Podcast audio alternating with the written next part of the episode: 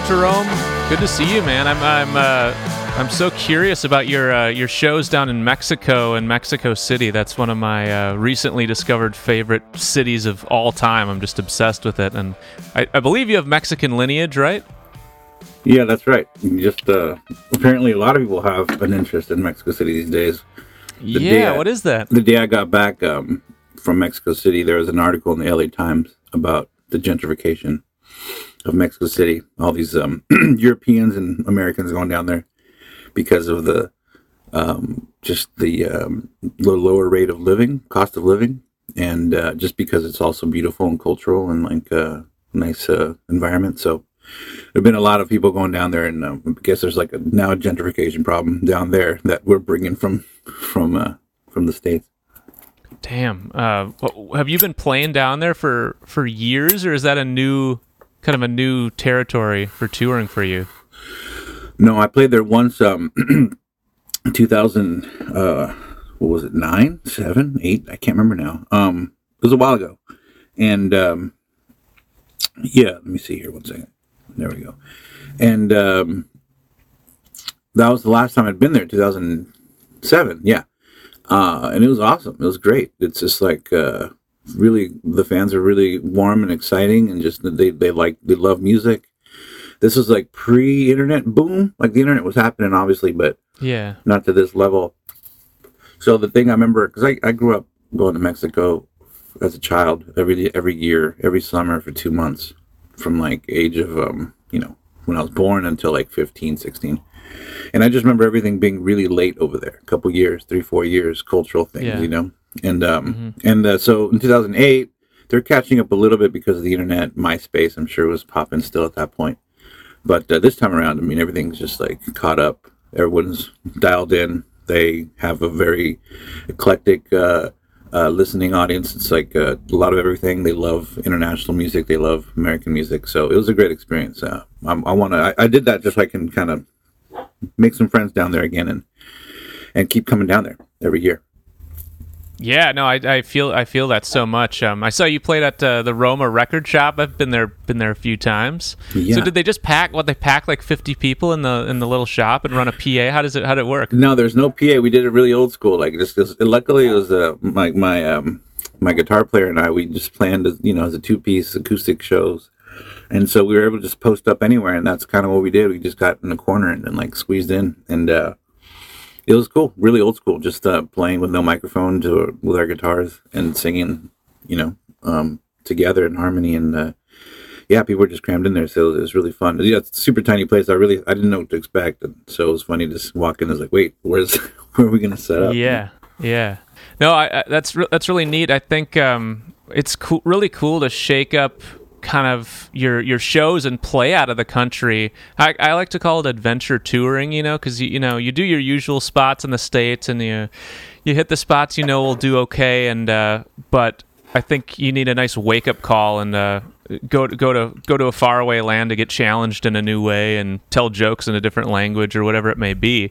Um, but yeah. from what I understand, um, you had a band I don't know, ten years ago, and you guys were kind of on the on the rocket ship a little bit. You were playing, were we playing like Lollapalooza at some of the big festivals and Coachella, and it seems like you've kind of like done that route, and then you've got a very DIY ethos to you. I know you do, I think, all your own recording um, in that DIY ethic. Is that has that been more exciting to kind of put together your own shows, your own tours, just be able to go to Mexico without asking the label or the agent? Um, what do you prefer? What do you how do you feel about that? Oh well, you know, they all have their benefit. They both have their benefits, obviously. Like the thing is, we we were never like a mainstream band, but we had a mainstream booking agent, and uh, so he was the, definitely the one that hooked us up with all these nice little festivals, and so we got to see things on the mar- on the margins on the outside a little bit without getting caught up too much in the, the bad stuff. But um, so that was great on that end because he was cool, really cool dude. Um, you know, had all the relationships you need. All this business is all about relationships. So it's something either you have people do for you or you can do yourself. And at, at, at one point, like I knew people, I've just from playing around and meeting people. And so when you can start doing it yourself, it's, you know, a little more control. I'm a bit of a micromanager. So that was, um, you know, definitely something I could, uh, I wanted to kind of handle myself. I, I would love the help of, of, a nice booking agent every now and again, but it is it's freedom to be able to play when you want, where you want. You know, no, you don't have to worry about oversaturating yourself in certain markets and other stuff that booking agents think about. You know, but um, this time around, um, I'm on a label now, Deja Bird. They're really they're supportive. They're like great because they let me be me. They let me make the decisions, and if I have ideas, they help me help me out with them. So like they they they help pay a little bit for the Mexico trip and and made that way easier for me. And so um, the support is always great, but I am a DIY guy at first because there wasn't anybody throwing money at me. You know, it's like you gotta you gotta make shit happen sure. or it's gonna happen. Um, but at the same time, I do admit I'm a micromanager, so they kind of both work for me. Have you had a point where you can think of where that kind of blew up on you, where you uh, were managing a band was just too much and you it kind of fell apart at the seams? I mean, uh, I mean, I've only obviously managed myself. I've been offered to manage other bands later in life, which was interesting thinking about it now.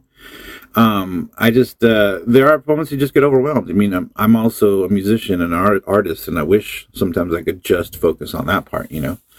But doing the emails, doing the contacts, follow ups, all the office stuff that you know when you're on a label you don't realize this is the stuff they're doing. They're doing all the, the legwork for this thing and making it happen and it could be draining to try to do both. So nothing's ever like gone horribly wrong for me in any of these instances but you do feel like yeah. extra stress I'm trying to do you, it all. Do you enjoy the business side of music? Is there? I know. I mean, obviously, you're a you're a great producer and an engineer and a writer, but uh, is there something about the administrative side that you enjoy, being kind of a more DIY fella? I mean, I guess I do because I complain about it, but I do like being in control of my own shit in my own my own world and like actually knowing how things operate. You know, learning the process, learning the business.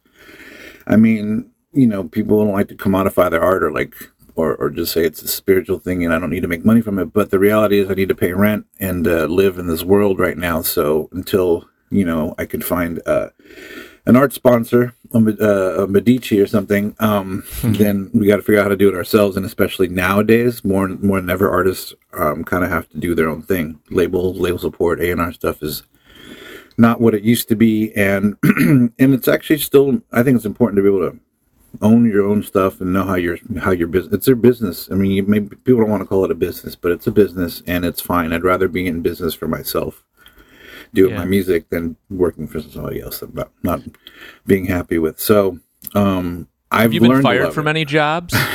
Yeah i've only been fired for one job and i was uh, i worked in mccabe's in santa monica um, guitar shop super famous guitar shop. Everybody used to go there tom petty Mm-hmm. Uh, George Harrison famously went in there and bought like a bunch of ukuleles for people. Um, and I, me and my brother were working there. We got fired for playing uh, all the instruments too much instead of helping customers. But our, yeah, my, my, my thing was like, how are they going to hear what this sounds like if they don't know? You know, they're not picking it up and playing it. Might as well give them a little soundtrack. So Oh yeah, especially if uh, you're a man who plays well, you know how to dial in tone. Like think about all the times you've been to music shops where some guy is just blasting your head off at volume 11 and you know can't just can't yeah. really play. It's pretty uh, it's pretty brutal. No, we were just playing Neil Young songs in the little small. Well, the thing is, we were usually in the expensive guitar room, so I was away from most of the other customers. So obviously, there was reason for us to be fired. I'm not gonna lie, but that's the only time. yeah. yeah. A co-firing. Did that b- bond you together closer with your brother? Yeah, I mean, I guess uh, we were in a band together at that point already. I'm sure, and like we lived together because this is Santa Monica. I remember we lived together, and yeah, we got fired together. And uh, he just had a little baby girl like uh, a couple weeks ago, so now I'm an uncle. So yeah, Hell yeah, man, that's awesome. Yeah, yeah. It's always ama- It's amazing. I'm always envious of bands that have brother power. When the, when you have a brother in your band, you know, it's uh, it's a mm. magical thing. I don't think my brother ever. Uh, I, I, only remember him having a few uh, CDs. One of them was Fifty Cent, and the other one was I think Eve Six. Mm. If you if you remember that one, right? But, uh, so you had I a also, little different thing going on. Yeah, he's he's a he's like a basket. He was like a basketball hero in the state of Wisconsin. Now he's coaching he's coaching basketball in the Czech Republic. I'm going to go see him in two weeks. That's amazing. I'm a big basketball fan. Actually, that's another bond oh, me and my brilliant. brother have. Yeah. Yeah, yeah. L.A. Lakers. What? Of course, we grew up in yeah. Hawthorne, which is like right next door to Inglewood, so five minutes from the Forum. You know. So oh, yeah, grew, and I grew up in the '80s as a kid, and obviously that's when the Lakers were kicking butt. So it was easy to really, obviously, fall in love with that team. But yeah, big basketball. Who are your fans. heroes on that team? I mean, oh, Magic, Kareem, Worthy. I mean, Byron Scott. All, um, Yeah, all of them were just. It was always like oh, we got spoiled spoiled in L.A. as a kid. Really good basketball team. Dodgers won in '88, and so you know it was a cool football uh, sports town for a little while. So that's one of our bonds too. Me and my brother. Yeah, what was it like going to a, a game at the Forum versus the Staples Center? Because I know yeah, the same thing in Milwaukee. Those old arenas that were built in like the '50s, the '60s. Like there's something to them where like the lighting was really dim, like the the hmm. the crowd was all darkened, but then the the, the floor was lit hmm. up really gloomy. I remember even watching footage of Madison Square Garden where people could smoke cigars hmm. during the, like crazy shit. You know what was what was it like going to a game at the Forum in L.A. A classic. Uh, you know what? I don't think I've seen the Lakers at the Forum. I saw the Globetrotters for sure. I don't think I ever went to a Laker game at the Forum, so I'm not really sure. But I do see old photos of it, and yeah, the, the everybody else was dark, and the the the court was lit up. But I also thought that Jerry Buss came up with that because he wanted the Lakers to be the show, the showtime, you know. So they wanted to make you feel like you're at a show, so the audience lights would all go down, and the spotlight would be on the players, you know Yeah, it's like but, a um, stage. but yeah, I, I don't know. I've been to uh, I've been to Staples or now Crypto, whatever, and um, but only the nosebleeds, and it's fine. You know, you could see everything fine. It's all good. It's weird when you don't hear the announcers on the TV, but um, the intimacy of the forum was obviously cool. But you know, when you're a huge sports franchise, it's just not gonna it's not gonna last. Yeah, I I mean, I'm a Milwaukee guy, so I go see the Bucks a few times a year, and You're lucky. um, right the. Bucks, yeah, very lucky because they've been shit my whole life. Mhm. Um, and We- the new these new owners took over, and uh, it's crazy the difference going to a game now, where you know. In m- most ways, it's better, but everything is commodified. So there's not a moment in the game where you're not being sold a credit card, Right. uh, pizza discount from Papa John's, Chase Bank signer upper, and it's lo- It's like it's sensory overload, man. It's pretty wild. Anywhere there's money making, the advertisers come in, man. That's all. That's that's what it is. In music, I'm in a I'm in a um, um, union musicians union, and we're dealing with a lot of things regarding Spotify and like Live Nation and all this other stuff. And it's, always advertisers that mess things up for things. I'm telling you, like they they ruin experiences. But uh, you know, uh, uh, crypto. Now that they put the crypto thing on, and they actually start doing some branding on the logos. I mean, on the um, uniforms. That's when it's going to get a little sadder for me because I always liked the iconic jersey. the cities were cool. Milwaukee's was cool. I used to. I mean, I still love the Milwaukee colors actually for their uniforms. Um, but yeah, everything's a little bit different now. Yeah, well, I mean, tell me about that. I'll I'll I'll sign up for your reunion. Uh, spot. tell me more. Like, what is there? Do musicians have a chance, kind of, to get better payouts from Spotify? Because some days it just feels unwinnable to me. Of course, yeah. I mean, that's kind of the whole thing. It is, it, it's daunting. I'm not gonna lie. It probably will be daunting, but it's also very possible. I mean, it's just another labor issue. Collective force will really can win out, you know. But we would need all musicians to, or a lot of musicians to kind of like hop on and and and, and help with the fight. But um, it's you know we're doing stuff right now that's like basically trying to make uh, people aware of the issue it's- itself. People don't really know how how poorly musicians get paid, and obviously this past pandemic really brought that to light for a lot of people in bands who make who were even like just middle middle class bands, lower middle class bands, whatever they're doing, like not necessarily huge bands, but it, affected everybody in working class musicians. And there's no safety nets that other kind of like um, uh, jobs have. So, uh, you know, it was sort of needed to kind of come together and figure out what can we do to make this better for people that are very important culturally for this for this you know country for this world, and who were deeply leaned on um, emotionally during the pandemic. You could see how people were just like going to Netflix and Spotify and listening to music more than ever. I think Spotify uh, its valuation tripled uh, during that time. Like it got super popular, and so like um, you know there needs to be a way to like just recompensate compensate the musicians properly. There's a lot of money being made that the musicians aren't getting, and musicians are as you can see from the live stuff happening now too at Ticketmaster. There's like there's it's getting harder and harder to be in a band and play music, and you know. I think people romanticize want to romanticize the whole you're supposed to struggle with your art and do this and that. But yeah, but work work is work. You know, music is labor too. And someone's making a lot of money on it, but it's Right. not the musicians. So A like tale okay, as old as time, Joel Jerome. Tell me about it. But you know, there's things we're doing. We're like um, beyond trying to like organize and actually keep people involved and, and, and aware. We're like, uh, you know, we have subcommittees and we're working on stuff. Uh, legislation. We actually have a something working with uh, Rashida Tlaib right now. Um, possible legislation with uh, for a streaming royalty, a new streaming royalty that would uh, pay out musicians a little more. Um, you know, we a few other things on the burner. I'm not really at liberty to talk about because we're not really there yet with it. But there's things that we can do, and uh, we're we're looking into all of it and trying to get as much support as we can from other musicians and people that are just music lovers. And it's not just for musicians. Like uh, the organization also deals with uh, music workers. So if you work at a venue, at a label, you know, if you're a studio engineer or something, um, we want to be able to like address a lot of different problems. So we're trying to like basically call anybody who feels like they want to learn more or or help or do something. Um, we're trying to do that. And so UMA, um, union musicians uh, and allied workers are um, What's are working hard at right now. what's the organiz- The organization Union called? of Musicians and Allied Workers. okay, I'll dude, I'll sign up. Put me on your email list, please. Sure, I'll send you. Yeah, for sure, for sure. Yeah. Do you think the U.S. government would ever acknowledge uh, being a musician as a real job? I think so. I mean, I think people will need to eventually. It's always been one of those things where it's, uh, yeah, super devalued. Art in general. I mean, people when you tell your parents you're gonna be an artist, it's like you're supposed to be like upset at that, you know, or like a musician. That's not supposed to be something you um are proud of. But that should change because the thing. I mean, the one- number one thing for me is like if you see a lot of people, a lot of uh, executives making money on something that the people who are creating it don't aren't making money on. It's like there's something wrong there, and so there is like value to being a musician It's a great point. and um, and it's there. Spotify's not buying billions of dollars dollars worth of real estate in LA with like no like no money. There's there's like valuation. There's a you know the data mining. There's, there's a bunch of stuff that there's like making money on. The musicians aren't getting anything from, and whose work is actually driving all that attention.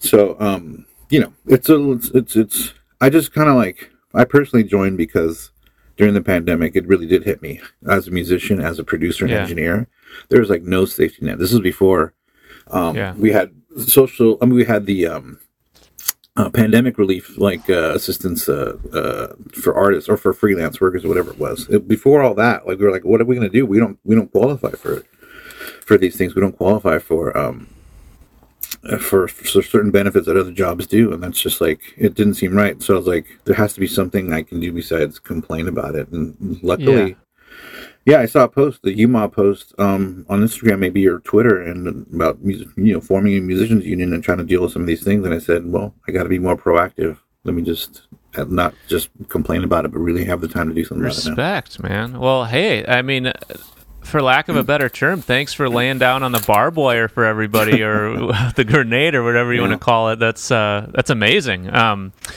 and I, you know, tell me what you think about this. I feel like we're maybe just entering this this early infancy of musicians starting to take control of like having a business savvy whereas like for as long as I can remember as anyone I've ever talked to it's just a cliche narrative that musicians suck at business you know? They get it's a classic tale as old as time. Ah the label fucked us. Oh the manager stole all the money. Oh no. Well I mean, let's let's have some gusto and like learn a little bit about the business side. And I feel like that was very. I know ten years ago when I started touring and playing, I know I remember it was very very uncool to be interested and or good at music business. If you were a musician who was hustling and interested in the business side, the hipsters fucking hated like it, they hated that. That was like not a cool thing. You should just be an artist. But now I feel like the the tide has turned a bit and you know, the DIY kind of hustle sort of ethic is like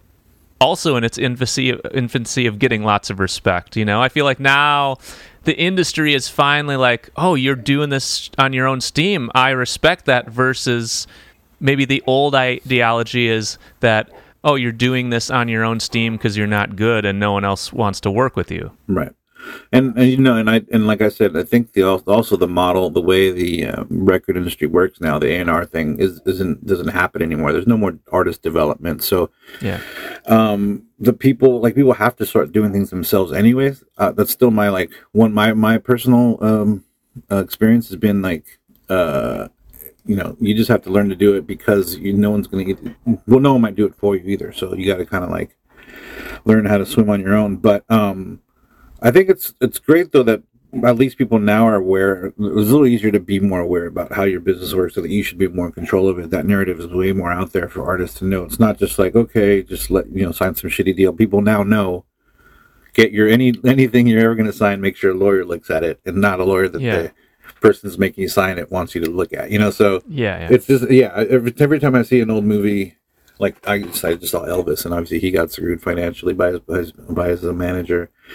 If there's always another cool message for like from a movie like let's say uh, the James Brown movie, where like he actually took control of his career early on, and he like he bought out his manager basically, and like um you know showed you that you can do it yourself, and it's and it's it's possible. But I think now more than anything, the the lack of financial support from labels in the music industry is what's driving people to have to do it themselves, or it's not going to get done. So it, it kind of weeds people out, really. Like people that want to just do it for themselves, cool, go ahead and do it. And people that want to Yeah. do that and somehow make money on it, so they can do more of it, then that's what they're trying to do, and that's what I'm trying to do.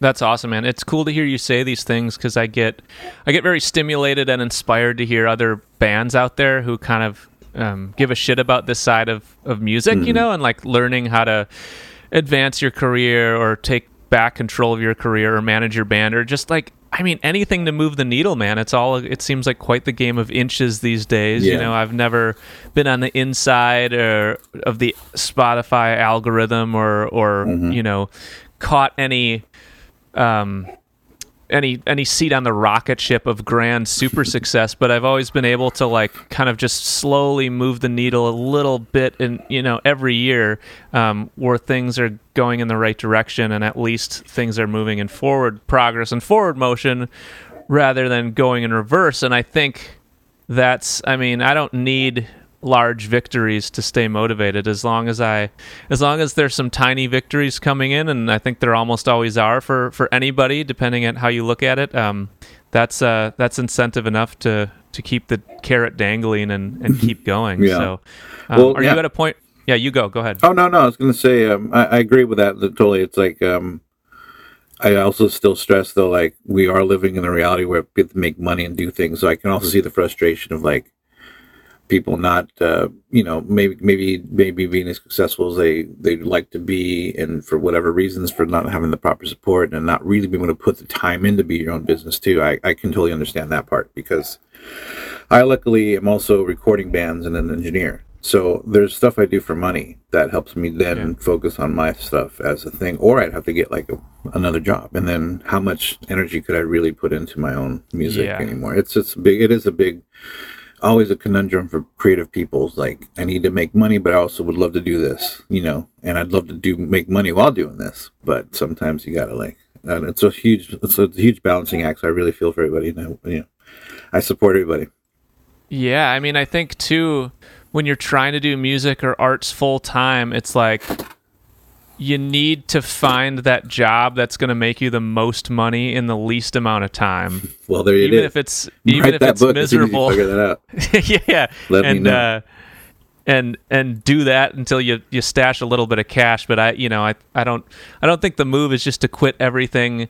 Um, cold turkey because it's it's almost impossible to do music with no money you know No, and I think I think the other thing for creatives who have to work, it's mostly uh, like gig work. It's mostly temp shit, temp stuff. So it's kind of you know you're always living like paycheck to paycheck or like job to job or whatever. And uh, I I feel it's like um, it's not just people that have can get jobs. Let's say you can get a nice you know part time job that lets you tour. Yeah. That's that'd be amazing, but that's not everywhere um, at all. So I, most people that are creative now and, and are working are usually doing work that's temporary and this and that. It's just all a big balancing act, you know. But uh, what was your weirdest odd job um, weirdest. It wasn't. Was it weird? I guess it was a little weird, but not really. I was a messenger. I was a not a messenger. I was a, a stand-in messenger for the messenger of this business management company. So I would go in and to this office, first and only office job, but I was like the outside guy, the runner, so I'd have to really be the office in the office attire. And I would just basically run checks to banks or to people's houses, like famous people's houses from this um you know, so I've been to like Liz Taylor's house and like you know patted down by like Israeli guards, and then like it's it's pretty it's pretty interesting. So, um, you know, like met Don Mischer, who's the pro- used to be the producer of the Super Bowl and the Grammys, and and went to his office a whole lot. And I was really struck by him because um, super powerful dude that just knows everybody, like the producer of the Grammys and the and, and the Oscars. It's Yeah. like a big thing. And like he met me once, and he knew my name like immediately every time I've seen him, like every few months or whatever, six months. He would always know my name and like know things about me. So I was pretty, I was pretty struck by that. But um, you know, the little brush of weird music business, entertainment business, celebrity is always a weird little world. So the fact that I had that little outside in, in into people's houses and their bank accounts and stuff like that, delivering them house money, was always a little interesting. So that would happen every. Whenever the guy would want to go on vacation for like a couple weeks, he'd like call me up. So every like six months, eight months, paid That's good great. um, office vibes, which was interesting to have for like two weeks, but then like be able to split, you know. Yeah. And then uh, yeah, and then just going to Liz, Liz Taylor's houses and Berry Gordy's office, and you know, interesting stuff. Who's the weirdest celebrity uh, you ever met growing up in LA? Weirdest? I don't know. Weirdest. The first one I ever met though was Gene Wilder at lunch with my mom. Vague, vague, vague memory because I was like eight, six, seven, something really small. But I remember this like weird looking white dude with like curly hair, super curly hair, at this lunch. And uh, years later, my mom told me his name was Gene Wilder, and so that was a pretty cool time Oh, because so she was pals with him? she was pals with the guy who was pals with him. So we like a foursome Okay. went out to lunch plus me. Nice. Um, and that was my first one, uh, my first experience. The weirdest one was probably Morrissey, but it's not because we met. It's because well, I played a show with him and at the Wiltern. He asked us Dios to to open up um, five shows at the Wiltern, but we were in the UK for four of them. But he still wanted us to play, so we played the first one, the first night. And then the last, the next three nights are done. Four nights are done by the Killers, so the Killers can thank me for their career Nice. because I think without that Morrissey gig, the Killers wouldn't be who they are today. But Yeah, anyway, you're a music business genius. but uh, anyway, so yeah, we uh, opened up for Morrissey, and I remember like at the Wiltern and just pulling up the sound check, which is like at three. There was already a line like around the whole place. All these Mexican kids everywhere. It's like you know Mexican kids love Morrissey, and um, at, already at five, just lined up ready to go. So I was kind of nervous about it. Anyways, through our set, like halfway through our set, my mom's in the in the audience too. By the way, so I think the first show I invited her to to make it seem like these are the shows that we play. You know, the, Yeah, yeah. normal show. Um, and uh, halfway through our set, um, I just I was probably a little drunk at that point and a little nervous. I was like, um, I love you know, thankful to be playing the show. Big Morrissey fan. I lost my virginity to a Morrissey song. You know, and the whole crowd goes, "Woo!" Nice. perfect like pandering it's great and uh and then during morrissey's set nobody was allowed on the side of the stage and i don't want to be in the audience so i heard it from the dressing room because they had like speakers and like midway through his set he's like i also would like to say that i lost my virginity to a morrissey song as well so i was like oh cool Did that get laughs? Oh yeah, tons of laughs Yeah, yeah. And then in the, Nice. in the in the in when we're listening to, we're all like freaking out. It's like, oh shit, he actually heard our show. Yeah, we just figured he wasn't even paying attention. And the fact Yeah, that's that he, always that's an honor. yeah, in fact, well, at the time was pretty cool. Like, oh, okay, he was listening, and and he and he heard that part too because that was the true story for me. It's very rare the headliner will watch the opening band for a multitude of reasons. I mean, Yeah, they can't really be hanging out, you know, in the crowd because they'll get they'll get annoyed. But uh, yeah, so I'm that's saying. cool. Uh, yeah, the fact cool. that he even was listening was like I was I was surprised. I just didn't expect it. I, I remember he didn't let us have uh, meat on our deli trays, so nice. you know I figured he was a little bit uh, in his own world and wouldn't be paying attention. So that was interesting. That was probably one of the weirder interactions. That wasn't really an interaction, but sort of was.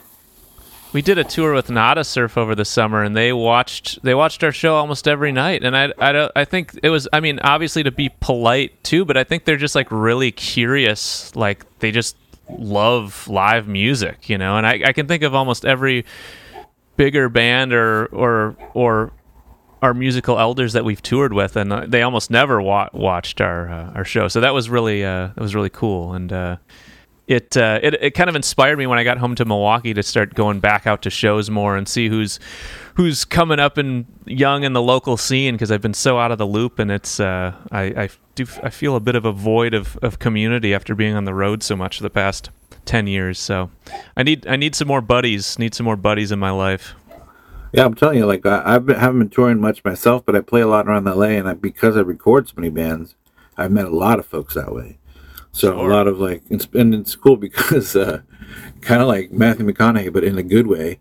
I get older, but they stay the same. They, they stay the same age. So I get all these like Right. cool like new kids who are showing me all this cool stuff all the time, and uh, and get to learn about new music that way. I, I highly recommend just like yeah, getting involved in the community music scene because there's always interesting stuff happening.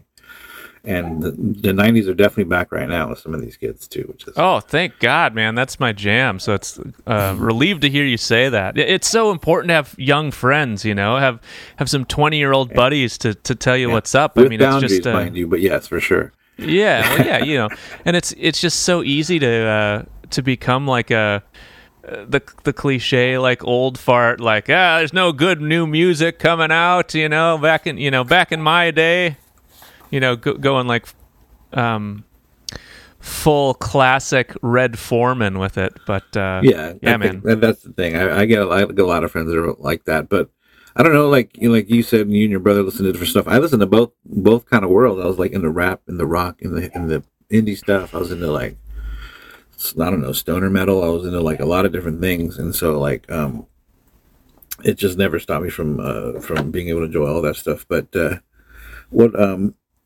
But uh, sorry, I lost my train of thought here because my dog's barking. It's like um, oh it's all good man i mean i want to make a make some recordings with you someday right, what's your studio called Right now, I guess I guess it's still knows will be psychedelic thrift store, okay Um, what neighborhood is it in Glassell Park. So it's like glass uh, hill park Glass Hill, Glass Hill Okay. Park. Yeah, it's um right across the street from these three studios actually. Um, Rob Schnapf Studio. Um, oh he's- legend He's uh, yeah, as you know, he's a legend. King Size and this other place, uh, The Ship by Aaron Espinoza. He's the main band called Earlimart, old friends. Um, with them, him and Grandaddy, the that little crew in, the- Yeah, in the sure, 90s. sure. That was our first tour with Grandaddy. So they're across the street. It's turned into a rock block, and apparently, uh, you know, speaking of gentrification in Mexico City, it's happening. I mean, I got kicked out of my studio um, five years ago because they bought the building and wanted to triple my rent, and no, Yeah. no one's been in there since. Like they still can't rent it out, but. Beck apparently is moving down the street into some big building. That's just what I've Nice. heard. So it's turning Nice. into a rock block. My little garage is like the little uh, satellite rock rock place. Man, that's cool. I- I- Have you do you play the drums on your own records as well, or just the guitars and the vocals? It depends on the song, but a lot of times, yeah. On this past record of mine, I think I did all of the drums except for one thing. But yeah, normally I do a lot of it. It depends on the, on what it is, the project. Okay, brilliant. Yeah. Um, so tell me about. Uh, I know you've you've kind of slowed down on the touring stuff, and uh, you went to Mexico City earlier in the year. Have you have you done any other like pretty kind of far out or strange places where music has taken you? Besides, like the depths of Canada and like that crazy drive across that weird ass country because there's just nothing forever. Uh, and it's just been the UK, um, to Mexico and the US so far. But uh, um, yeah, it was it, it just slowed down back in the day because of we were between just band members and just the business itself, and I just had other ideas, and and also, also I just got older. It's like it's not easy to be crashing on floors anymore and like being in vans for 10 hours when you're not in your 30 20s you know? So once you're in your 30s and your 40s it's like you definitely slow down. And um i honestly it's like that brian wilson thing. He wanted to record. He wanted to send the band out. I actually prefer being in the studio i think than to playing live. I love playing live you know when i can just do it for fun and not put pressure myself but uh, like in a garage with some buddies. I love that, you know. But on stage, it's a little different for me. Like I- I have a good time, but it's not as fun as just being in the studio. So I just gravitated towards that and went there instead of uh, you know touring all the time. So I haven't been to too many far off places, but like I said, I've been playing with a friend of mine. We do like a two acoustic thing, and so um, we do that so we can kind of just hop on a plane and go anywhere. Our plan next year is to like do Latin American countries. We wanted to start in Mexico, and we did that. We had a great time. We saved good money because you know have to figure out how to do this financially now that nowadays too. Yeah. And so like we saved money. We still sounded great, and uh, he's a good travel buddy. We get each other. We're all good, and we want to be able to like. He's a surfer, so he's got a really cool like mellow mentality. He just like goes with the flow, can adjust the things on the fly, and he doesn't complain. Yeah. And so, yeah, we want to get down to Latin America as the next one. I, I, Mexico City was Oh. a big deal for me because Yeah.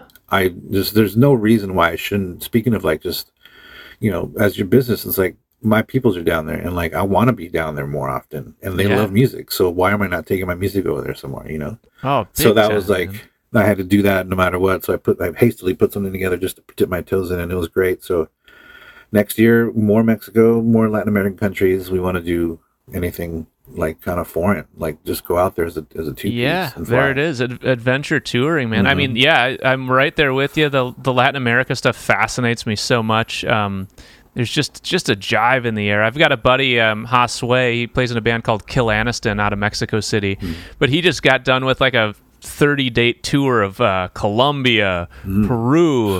Um, I th- I think they did Brazil. Uh, they did like four dates in Chile, like pretty DIY shit. But um, so if you want any intel, I'm I'm I'm gonna phone her with him next week, and uh, I'm sure he'll give me the lowdown on what was worth doing and what and what was stinky. Yeah, I'd so just if, if- when you want to put it together, I'll connect you with him, and uh, he is like. He is like the ultimate lay on the grenade guy, and I say that with like the highest respect. You know, he just the man is an iron nutsack.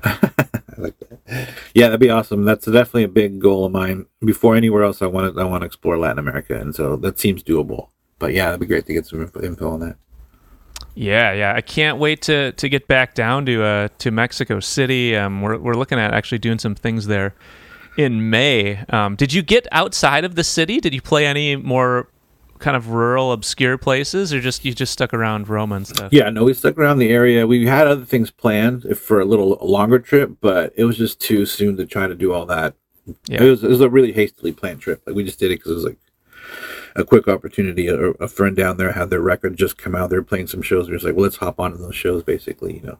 Who's Um, that? Uh, my friend Marion Raw. She's from Mexico City. That's her stage Okay. name, Marion Raw. And I recorded some of that stuff on her record. She's on uh, Devil in the Woods, some Mexican label. Okay. that's pretty cool. Um, so yeah, we, it out. we tried to hop on with her for a couple of shows and just had to put it together. But the plan is next time to I'd, I'd love to go outside of Mexico City because that is the only other place.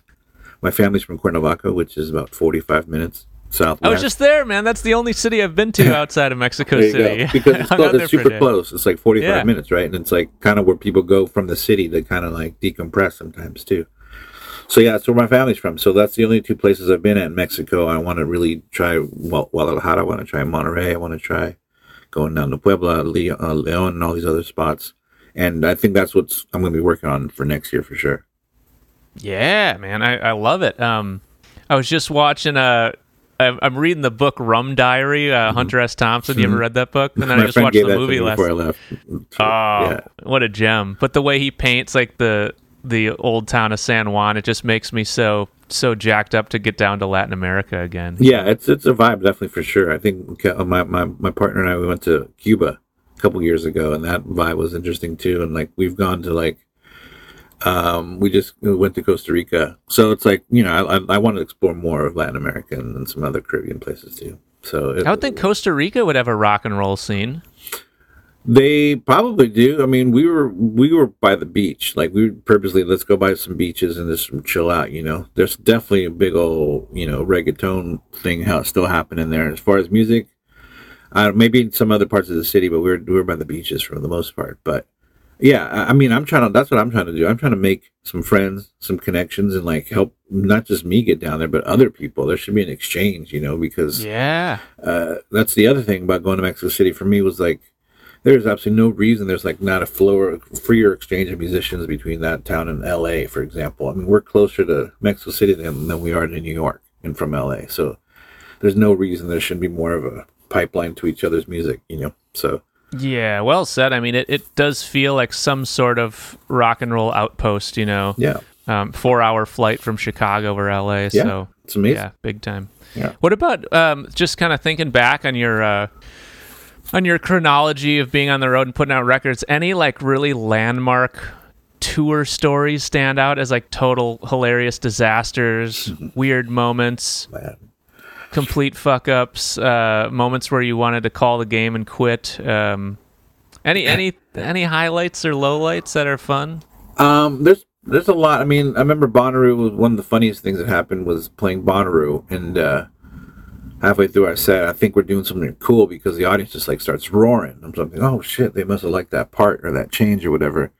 And then after the song or whatever, someone told me that there was a naked guy climbing the, the lighting rig, rig and like fell off. And so the whole gasp was like just people watching him fall from the. He, he's okay, just broke a leg or whatever. But some naked guy on acid or mushrooms. Uh, so that made that trip pretty fun. Um, but you know, we have a lot of video of some weird stuff happening. But I'm trying to remember anything particularly funny that might have happened. Um, besides your normal thing, one kind of terrifying thing was driving to Madison for some show with the. Um, oh, I can't remember their name now, but Madison, Wisconsin. Yes. Nice. In the winter so we were uh, seriously going like three miles an hour for like five hours or something. And it was and we had a gps thing that with my computer hooked up. And that's the only way we actually got to where we're going because you couldn't see any anything on the road besides white. Like it was just in this it was really terrifying for a little while because like we don't know where we're going. We're just trusting this gps to take us where we're supposed to go we made it. But i remember that was one of like the things like damn we have never had to deal with snow ever in california and that was insane especially because you would see like I, I, remember one of those winter trips um you know we, we were like going like 10 miles an hour again because it's super like slippery and icy and shit. We see some car with like a u-haul like going 20 or 30 it's like okay. And then like five minutes later you see them jackknife on the side of the road. Oh yeah. it's like all these cars jackknife and it's like woo like the i don't miss the um the scary traveling that we did through certain, certain areas and some of the interactions with um with cops because I I'm still pretty surprised. I don't know how, how, much of a PG podcast this is, but I'm kind of surprised how much weed we traveled with post 9/11.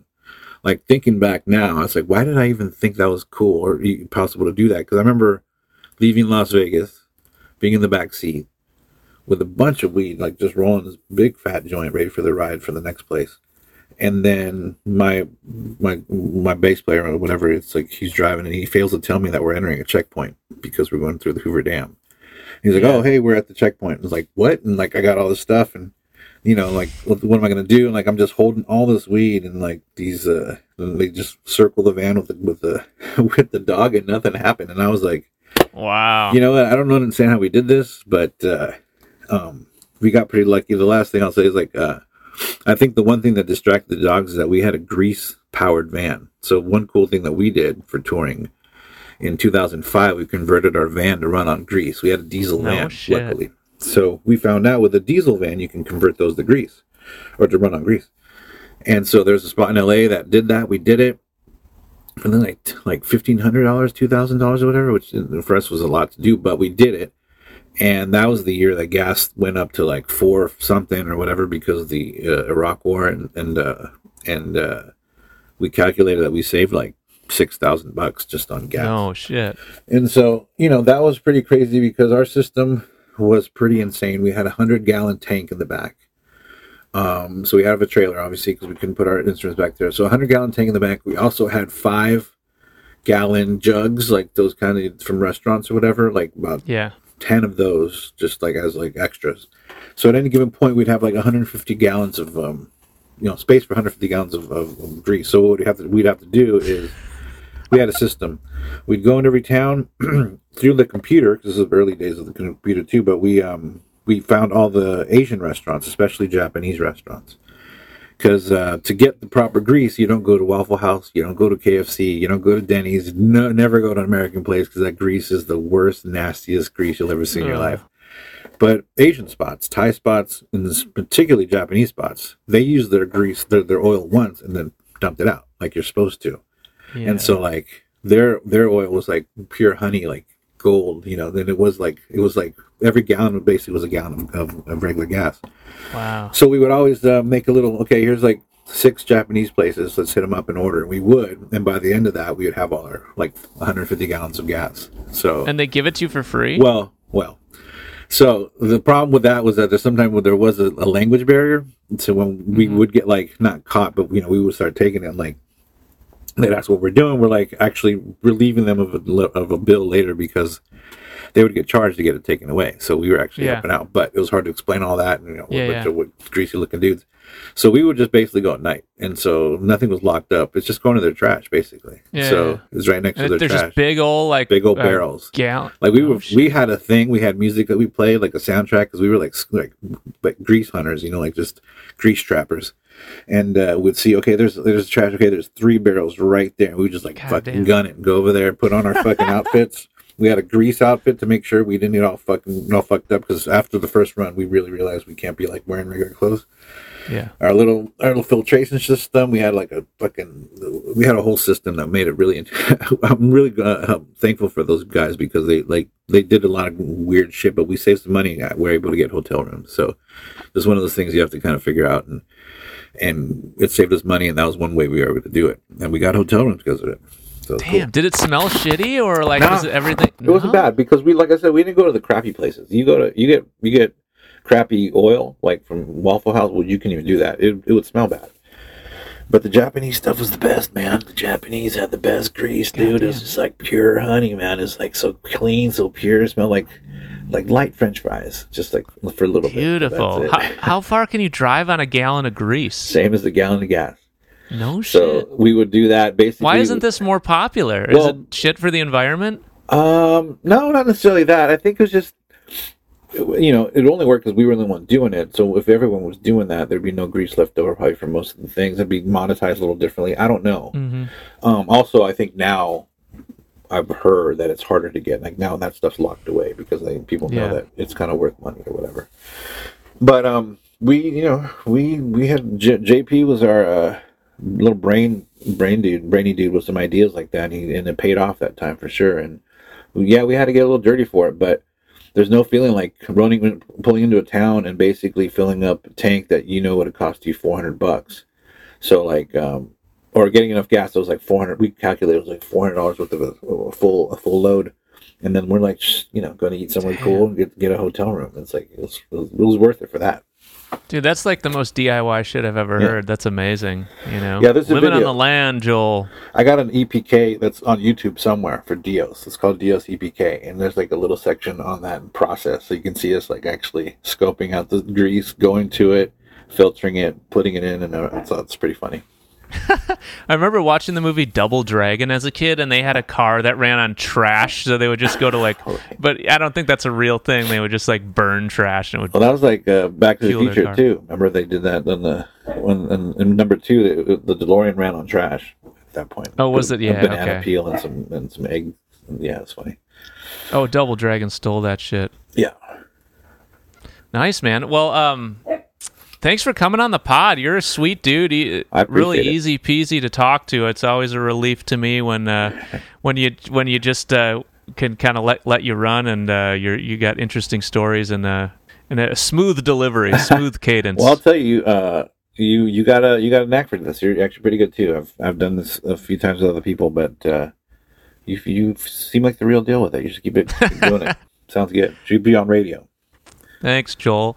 Um, what's what's a project you're working on right now? We could steer some people to. I mean, Uh, Joel Jerome, stuff? Joel Jerome, or you can just go Joel JoelJerome.com um, is where all my stuff is at. But my latest record, Superflower Blood Moon, uh, is out, Mhm. and uh, the new extended version of the record, which has some live cuts of, with a full band, because the record itself is pretty um, sparse, but um, minimal. But uh, I did a version of the record sort of with a whole band, and so we released some of that stuff that just came out. oh, and, uh, nice. okay. I'll probably do a full blown live recording of the stuff over the break right now, and then Brilliant. hopefully that'll come out next year in some shows.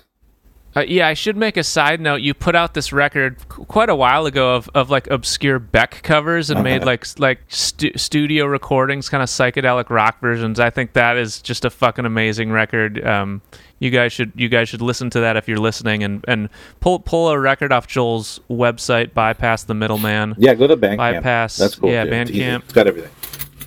Bypass Donnie and Jeff and Elon and uh, go straight to the man himself, Exactly. Joel Jerome. Well, cool, brother. Much love, much respect, and I'll, uh, I'll give you a shout next time in uh, Los Angeles. Would love to see your uh, your studio. Oh yeah, anytime.